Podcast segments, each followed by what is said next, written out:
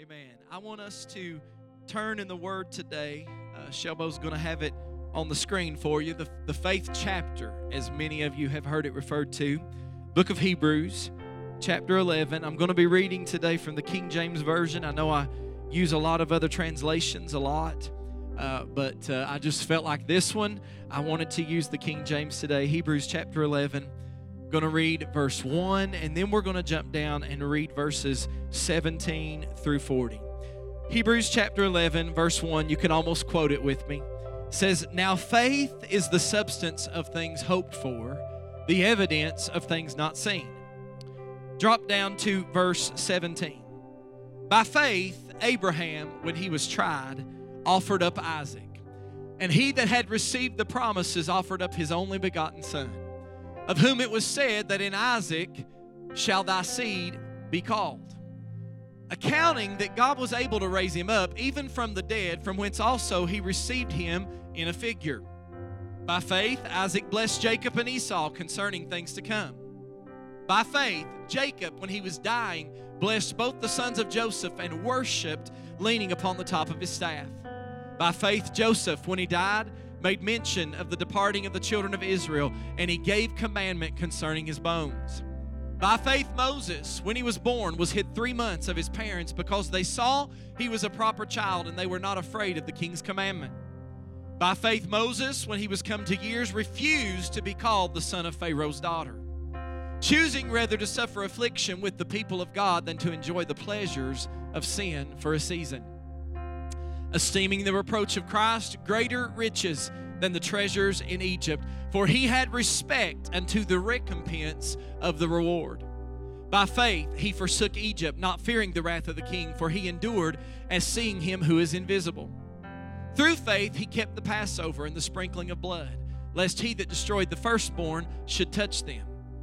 By faith they passed through the Red Sea as by dry land, which the Egyptians, assaying to do, were drowned. By faith, the walls of Jericho fell down after they were compassed about seven days. We talked about that already. By faith, the harlot Rahab perished not with them that believed not when she had received the spies with peace. And what shall I more say? For the time would fail me to tell of Gideon and of Barak and of Samson and of Jephthah, of David also and Samuel and of the prophets, who through faith subdued kingdoms, wrought righteousness obtained promises, stopped the mouths of lions, quenched the violence of fire, escaped the edge of the sword, out of the weakness were made strong, waxed valiant in fight, turned to flight the armies of the aliens. Women received their dead raised to life again, and others were tortured, not accepting deliverance that they might obtain a better resurrection and others had trial of cruel mockings and scourgings, yea, moreover, of bonds and imprisonment. They were stoned, they were sawn asunder. In other words, they were cut in two. They were tempted, they were slain with the sword. They wandered about in sheepskins and goatskins, being destitute, afflicted, tormented, of whom the world was not worthy. They wandered in deserts and in mountains and in dens and caves of the earth. And these all having obtained a good report through faith, received not the promise. Why? Because God, having provided some better thing for us, that they without us should not be made perfect. I want to preach to you today for a few moments a message God has given me just simply titled By Faith. If you will, pray with me and for me today. Father, I thank you for your presence and your anointing we've already felt here today. Lord, we could all leave here today or turn off the screen saying, Lord, that it's been good to be in the house of the Lord. But God, I know right now that you have a word, Lord, for those that are listening today. So, God, I pray, Lord, that you would remove every hindrance, Lord, that would come against, Lord, them hearing your word. Anoint their ears to hear, anoint their heart to receive. God, let me not speak any of my words today, but take me aside. Decrease me till I'm nothing, that your spirit be increased within me. And let me speak your words today, God. Lord, not with men's wisdom, but let them come forth in the power and the demonstration of your spirit. We give you the glory, the honor, and the praise today in advance. In Jesus' name we pray. Amen and amen. If you haven't already, I want to ask you today to share this stream and let's encourage somebody else with the word of the Lord today. Also, I want to ask you, I meant to do this before I got into the scripture. Please pray for Sister Linda Bradford. I know she's watching this morning, but her sister went home to be with the Lord this morning, so please pray for her and her family. Remember them when you pray. Uh, probably the most commonly used scripture on faith is found in Hebrews 11 and 1. But I want to read it to you this morning from another translation out of the New Living Translation, or as I like to call it, the Billy Graham approved translation. Uh, here's the way it says it, and I love the way it says it uh, in this version. It says, Faith is the confidence that what we hope for will actually happen it gives us assurance about things we cannot see. Faith is the confidence that what we hope for will actually happen. It gives us the assurance about things that we cannot see. My question this morning is this Where is your faith? What do you put your faith in? What do you believe will actually happen without the proof that it will happen? What are you believing right now will happen that you don't even have proof for yet? Everyone puts their faith in something uh, maybe driving safely to your destination, expecting things to work, um, like the water will run and the lights will come on. There is a major difference between having faith in these things and having faith as the Bible speaks about faith. The difference is that we have faith in these things only because we have control over them. We have a confidence because I have control in driving my vehicle that if I do my part outside of somebody else doing something crazy, then I'm going to arrive at my destination safely. I have faith in that because I have control. I have faith because I have control in paying my utility bills. So I believe that things will work. And I have control that when I flip the switch, the lights will come on, or when I turn the faucet, the water will flow. Because we are in 100% control of the situation, it's easy to have 100% confidence. But that is not faith at all.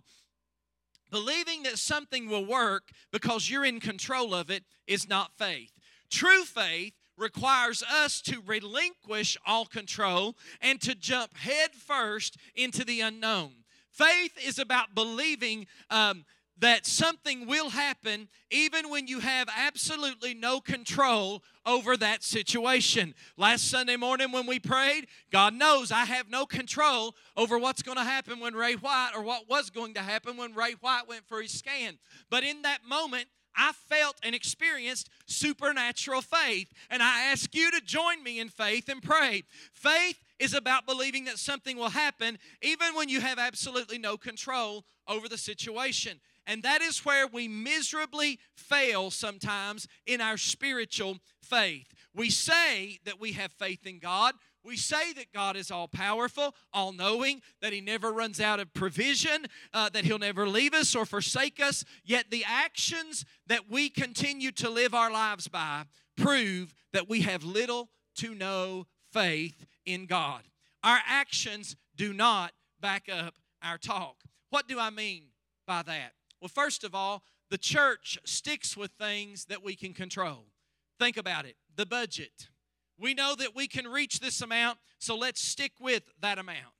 Uh, giving. We give exactly uh, what we know we can afford to give, but we refuse. It'd be real quiet if the building was full, but it's going to be even real quiet with you at home today. But we refuse to step out in faith and give beyond that because that would require faith and relinquishing control of our finances.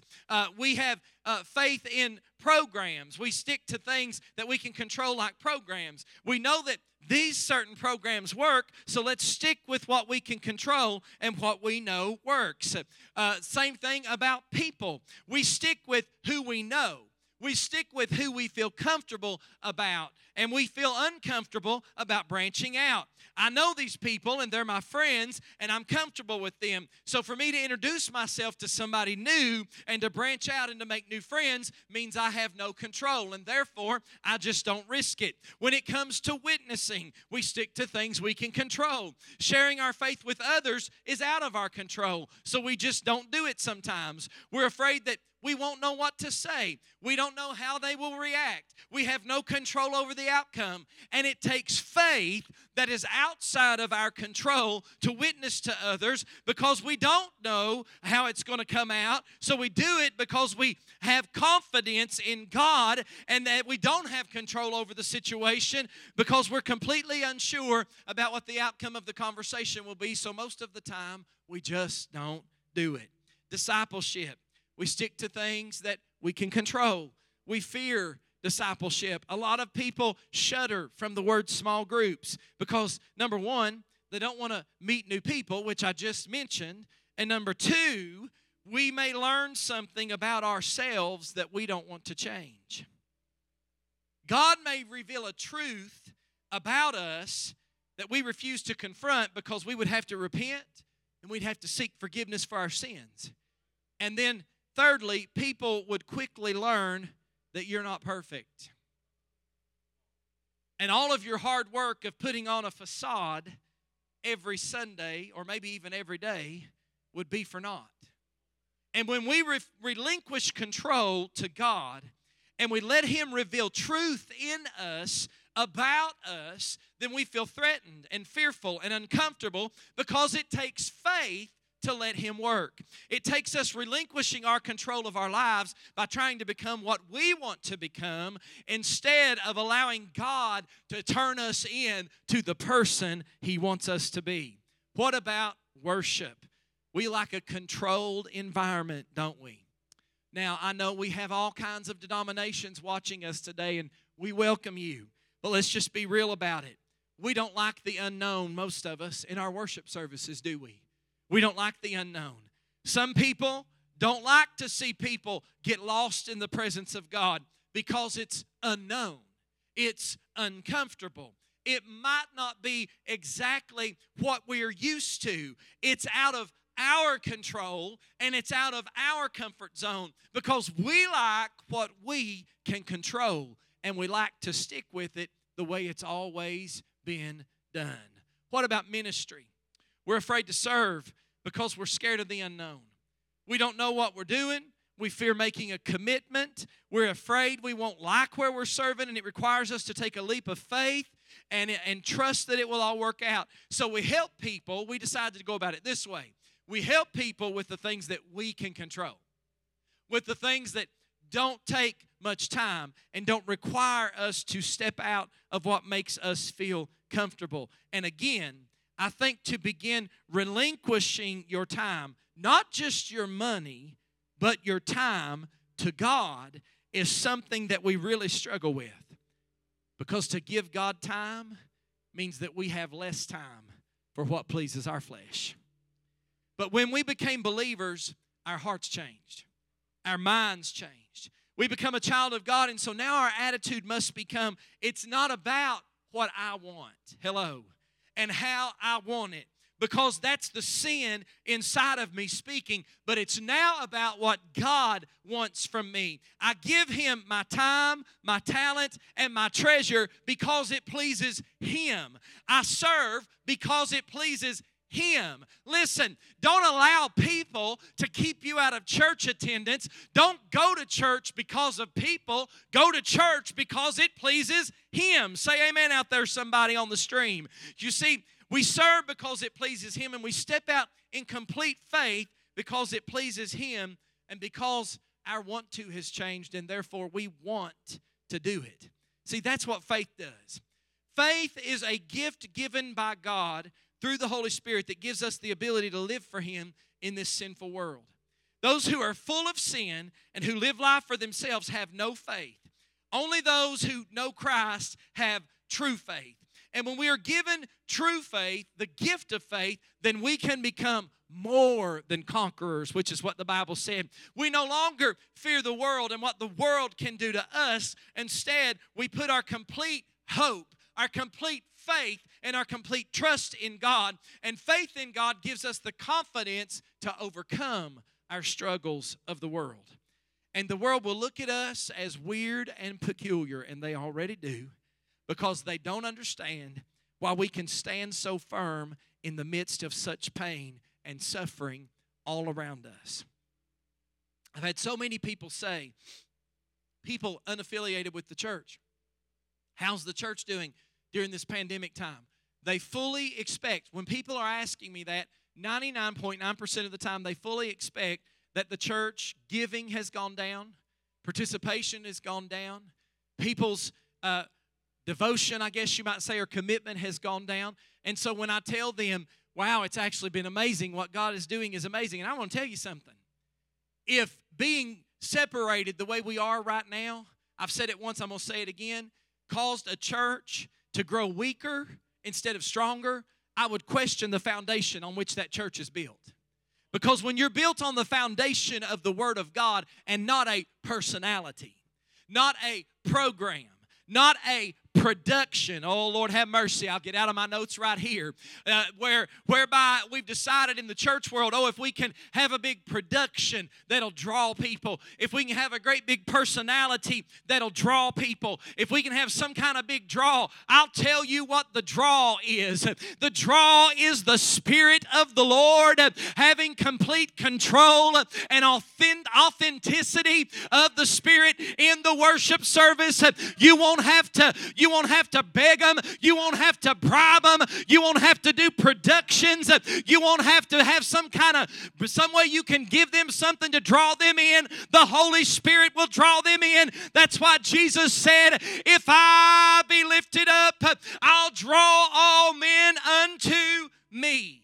Hallelujah. The church should be growing stronger. We can stand firm in faith in this world that we live in because we as believers are only temporary residents. See, this world is not our home. Two more passages of scripture, and this is the only other scripture I'm going to give you today, but let's look very quickly. 1 Peter 2 11 and 12. Paul says, Dear friends, and this is the New Living Translation. Dear friends, I warn you as, think about this, temporary residents and foreigners. There's actually there's quotation marks around that. Do you see that? I warn you, as Paul's even quoting his own quote, you are temporary residents and foreigners to keep away from worldly desires that wage war against your very souls.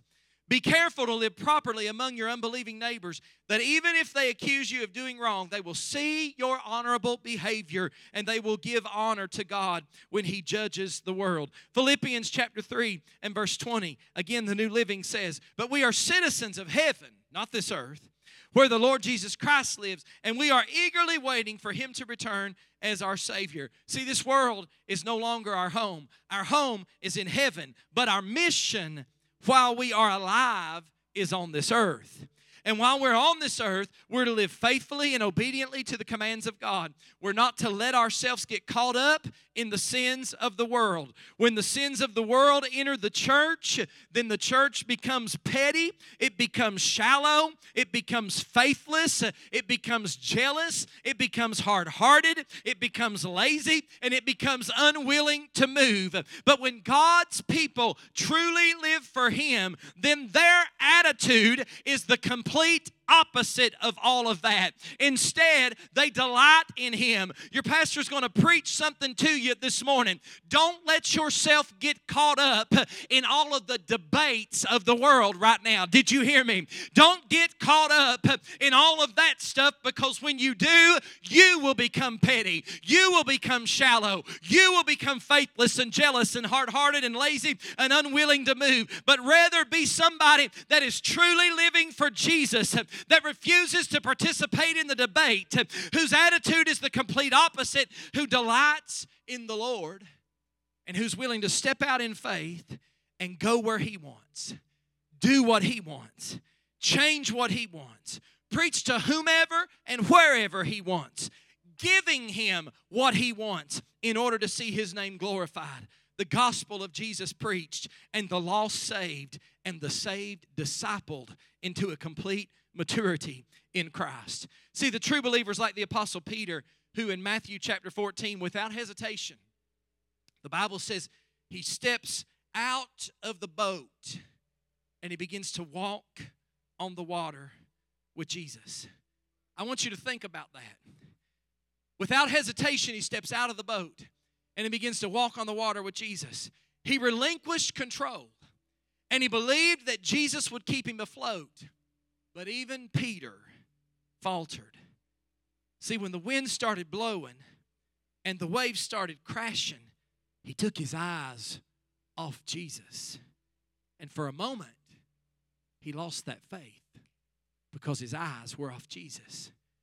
And he doubted. And when he doubted, he began to sink. See, having faith is about keeping eyes on Jesus and believing that no matter what happens in the world and no matter how hard the winds blow and how much damage the waves might do, we will still survive because Jesus is in complete control. We'll make it because God is our one and only true Father who's protecting us.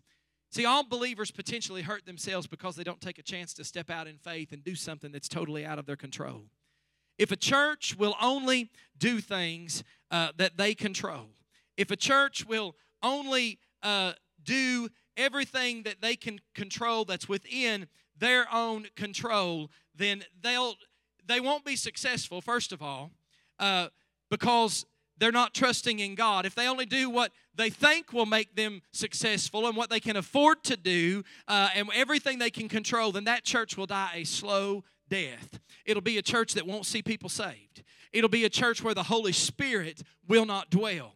A church, and by church I mean the people within that church, without faith is no church at all. It's just a group of people who meet together once a week to half heartedly worship a God that they somewhat believe in. Boy, that hurts. But that's not what God wants from His people. If you read the scriptures for any length of time, you'll not find men and women who just went through the motions and fell into a routine and stuck with the status quo because they were afraid to rock the boat. The Word of God is full of revolutionaries who absolutely turned the religious world upside down and many times did the absolute unthinkable. In Genesis chapter 6, we see a revolutionary by the name of Noah. Noah was a man who God considered the only righteous man on earth at the time. Can you imagine? The only righteous man on earth at the time. And God gives Noah the task to build a boat that would take over a hundred years to build and put two of every kind of animal on it because the earth was about to be flooded and everything that was not on the ark would be destroyed. Can you imagine the ridicule that Noah went through because people thought he was out of his mind? Because not only had it not flooded, it had never rained before. Or how about Shadrach, Meshach, and Abednego, who refused to worship the king and were willing to be thrown into the furnace? They had complete faith that God would ensure their survival. They were tossed into the furnace. Not only did they not burn up, they didn't even have the smell of smoke on them. Or how about Abraham, who, because of his obedience and faith in God, was willing to sacrifice his own son because God told him to? The prophet Elijah, by faith, he took on the entire priesthood of Baal on Mount Carmel.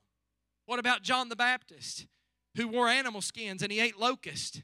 And by faith, the Bible says he preached a message of repentance because Jesus was coming soon in our text this morning, it was by faith that Abraham offered Isaac a sacrifice when God was testing him. Abraham, who had received God's promises, was ready to sacrifice his only son Isaac, even though God had told him, Isaac is the son through whom your descendants will be counted. God had already told him that. But Abraham reasoned that if Isaac did die, God was able to bring him back to life again. And in a sense, Abraham did receive his son back from the dead because it was by faith that Isaac promised blessings for the future to his sons, Jacob and Esau. It was by faith that Jacob, when he was old and dying, blessed each of Joseph's sons and bowed in worship as he leaned on his staff. It was by faith that Joseph, when he was about to die, said confidently that the people of Israel would leave Egypt. He even commanded them to take his bones with them when they left. It was by faith that Moses' parents hid him for three months when he was born. Then he saw that God had given him an unusual child, and they were not afraid to disobey the king's command. And it was by faith that Moses grew up. He refused to be called the son of Pharaoh's daughter. He refused to share the oppression, or he chose to share, I'm sorry, the oppression of God's people instead of enjoying the fleeting pleasures of sin, the Bible said, which is for a season. It was by faith that Moses left the land of Egypt, not fearing the king's anger. He wasn't afraid of the king. That took faith. He kept right on going because he kept his eyes on the one who is invisible. He was assured of what he could not see. He kept his eyes on Christ. And even when the wind blew and the waves crashed. It was by faith that Moses commanded the people of Israel to keep the Passover and to sprinkle the blood on the doorposts, like we've been talking about, so that the angel of death would not kill their firstborn sons. It was by faith that the people of Israel walked right through the middle of the Red Sea on dry ground. But when the Egyptians uh, tried to follow them, catch this, uh, they walked right through. But when the Egyptians tried to follow them, they were all drowned. I want to tell you something. Does that mean God didn't love the Egyptians? No, I'll tell you what it means. The Lord, I may preach a new message on, uh, on this. I just got something totally new revealed to me in that passage of Scripture this, this weekend, Friday and Saturday. You know what? Everybody's path is not for you. Hello. Just because God ordains a path for some people, that does not mean that path is for you. It didn't mean that God didn't love the Egyptians. It meant that he was punishing them for their disobedience. Had they not went down that path after the Israelites, they'd still have been alive after it was all over. You don't have to go chasing just because God has made a way for somebody else and set and established a path for somebody else. That doesn't mean that you go tracing along following on the tail of somebody else's blessing. What that means is you learn to pray, you learn to read, you learn to get a hold of God for yourself. Right now, in the middle of this pandemic, I believe that's why God has allowed this to happen the way that He has. Because some of you need to learn how to get in your prayer closet and get a hold of God for yourself, and God will establish your path. It was by faith that the people of Israel walked right through the middle of the sea, but when the Egyptians tried to follow, they all drowned. It was by faith that the people marched around Jericho for seven days and the walls came crashing down. I want to ask you, what if they'd given up after six? Yes, you've done some marching. Yes, you might have done some praying, but don't give up yet you're not on your seventh time around. It was by faith that Rahab the prostitute was not destroyed with the people in her city who refused to obey God. For she had given, she gave a friendly welcome to the spies, the Bible said. And then he went on to say, How much more do I need to say? It'd take too long to recount the stories of the faith of Gideon, Barak, Samson, Jephthah, David, Samuel, and all the prophets. Listen what he said. By faith, these people overthrew kingdoms. By faith, they ruled with justice. By faith, they received what God had promised them. By faith, they shut the mouths of lions. They quenched the flames of fire and escaped death by the edge of the sword. Their weakness was turned to strength. Our problem sometimes is we don't like to admit we've got weakness. They became strong in battle and put entire armies to flight. Bible said women receive their loved ones back from death. Does this sound like a typical, boring, routine Christianity to you? What I'm talking about this morning is exactly the kind of faith God's people are very much missing today.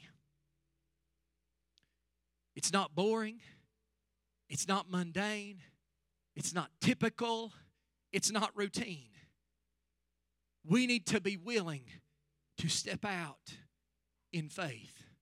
Can I be honest with you and tell you something that I even shared with Phyllis on Thursday on the phone? I struggled last Sunday morning, to say the least, because I recognized and realized that people watch this feed that may not understand what I was about to do in that service. They may not think that was necessary. They might have felt like I could just say, This scan is tomorrow, pray, and just move right on. But it was a strategic moment, I believe, of faith. I believe God confirmed that because what was going on at Phyllis and Ray's house, I had no idea what was going on at that time. They had no idea what was about to take place here. It was a faith moment. I believe the church needs to get back to not being afraid to step out in faith. Because the people in this world don't need to see boring, routine, mundane church services. What they need to see is a place where if you need a move, you can experience a move. What they need to see is a place where if you need somebody to get a hold of God with you, there's people here that'll get a hold of God with you. What they need to experience is not just the typical worship service, they need to experience something that's life impacting, that hits right here in the soul and the heart and changes them forever because the power of God has been has been uh, held back. The power of God has been hindered because some way somehow we, we can't draw the line between is this having faith or is this name it and claim it theology. Well, I'm not into name it and claim it theology, but I am into a God that I have faith in that can do exceedingly abundantly above everything that we could even ask or even think up here according to the power of Him that is at work in us. We need to be a church that moves by faith. But others were tortured, refusing to turn from God in order to be set free. They placed their hope in a better life after the resurrection. He went on to say, Some were mocked, and their backs were cut open with whips. Others were chained in prison. Some died by stoning, and some were cut in two or sawed in half, he said. And others were killed with the sword. Some went about wearing skins of sheep and goats, destitute of oppressed and, and being mistreated. He went on to say, here's what he was basically saying they were too good for this world. Hmm. Wandering over deserts and mountains, hiding in caves and holes in the ground. All these people, watch this, earned a good reputation because of their faith. By faith. And then it went on to say, Yet none of them received everything that God had promised. Why? I love what it said at the end. For God had something better in mind for us. That's you and me. So that we they could not reach perfection without us. Wow. These people had faith. They didn't just half heartedly believe in God, they gave their very lives for Him. They completely relinquished control of everything they could, they could have controlled, and they were willing to be called crazy. They were willing to be called foolish. They were willing to be killed for what they believed. They didn't just hope God would move, they expected God to move. They expected God to fulfill His promises. They expected when they prayed for God to do miracles. We know they didn't do it perfectly. Think about it. These incredible men and women of faith, they also had hangups and they also sinned. I'm going to lose maybe 50% of my um, holiness police out there when I say this. Yeah, that's what I just said. I said it. Holiness police. Noah got drunk. It's Bible. David had an affair. Mm-hmm, that's Bible. Moses murdered and disobeyed. Abraham slept with a servant, and all the apostles denied Jesus. None of them were perfect, but they had faith in Jesus Christ.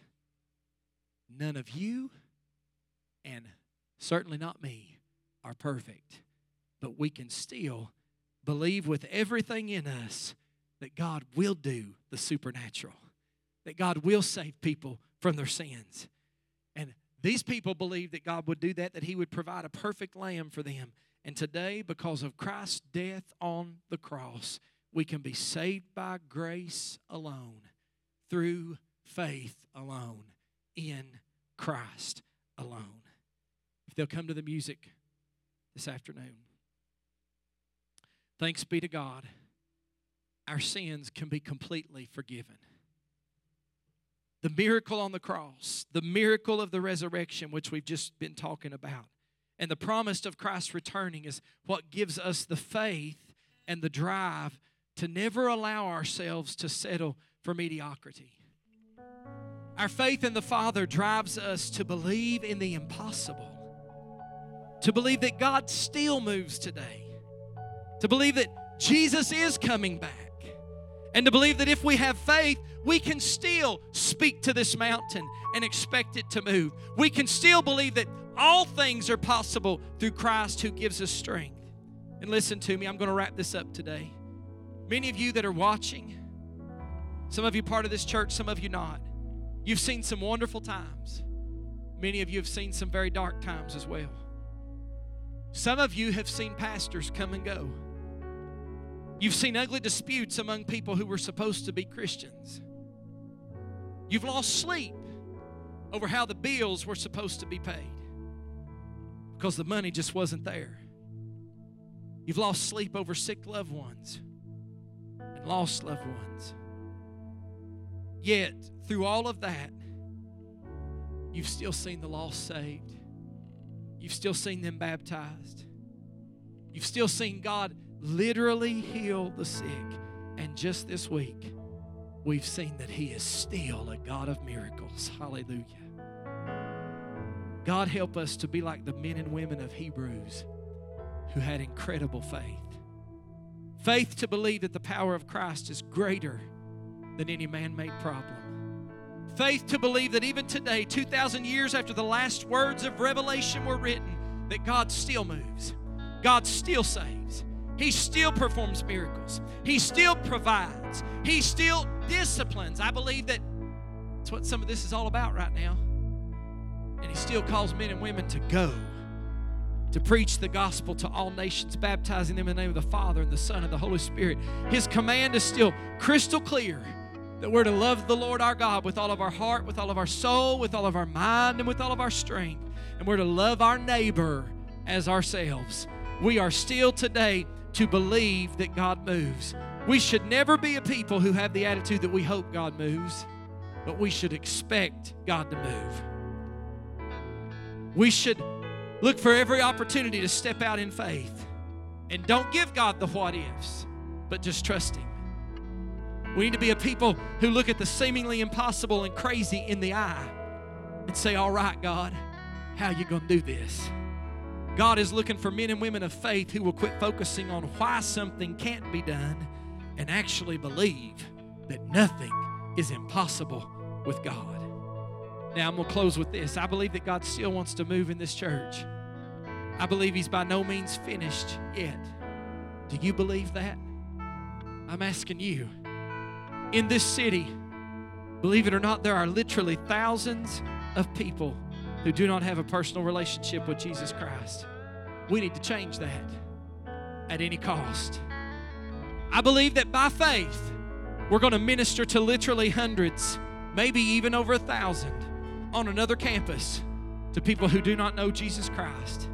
God has provided us another building because, trust me, they're coming. We need to reach them no matter the cost. There are many hungry, hurting, and homeless people in our community that we need to reach out to them no matter the cost. And we need to refocus on why the church exists. It exists to reach the lost and to disciple the saved into a mature relationship with Jesus Christ. It exists to help the hurting and the hopeless. The church does not exist, or it should not, to entertain. It doesn't exist to please us. Hmm. It's not about us. It's not about hymns versus contemporary. Hello. It's not about what the pastor wears on Sundays. It's not about worrying about money and budgets.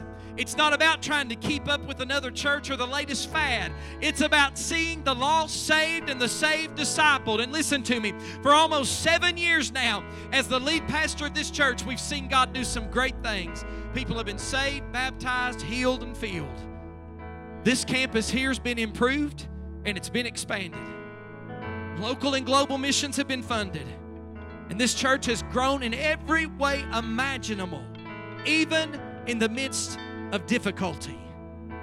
We've seen some amazing new families make this their home church. Some of them are watching today that just finished session four of Connect by Zoom conference this morning. We've seen addicts delivered, marriages restored, backsliders renewed, and believers baptized in the Holy Spirit. But I really believe we've not even scratched the surface to what God wants to do. I believe we are right where God wants us to be to really see Him move. And by faith, I believe God is getting ready to move in and through this church like never before.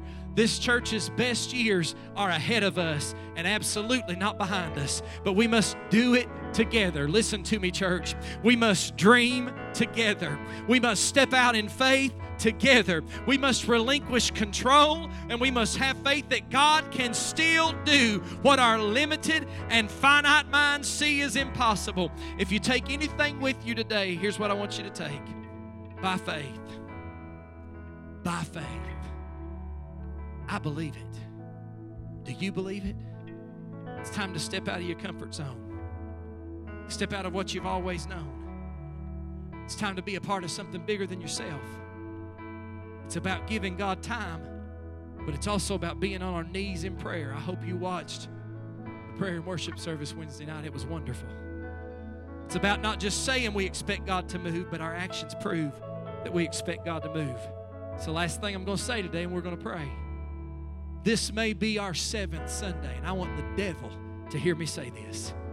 This may be our seventh Sunday without church people in the building, but God is not done with this church. He's not done with this city. On the contrary, God is only just beginning, and by faith it shall be done. If you don't know the Lord as your personal Savior, I want to challenge you right now. When they sing, just simply A, admit to Him you're a sinner in need of a Savior. B, believe that Jesus Christ was the Son of God. He lived on this earth, He gave His life on the cross, He was buried, and He rose again for the forgiveness of your sins. And then ask Him to come into your heart, forgive you of your sins, be the Lord of your life, and C, confess Him as your Lord. If not, and you're already saved, I want you to pray right now that God would increase your faith today as they sing. I'm going to find a place to pray. You and your family.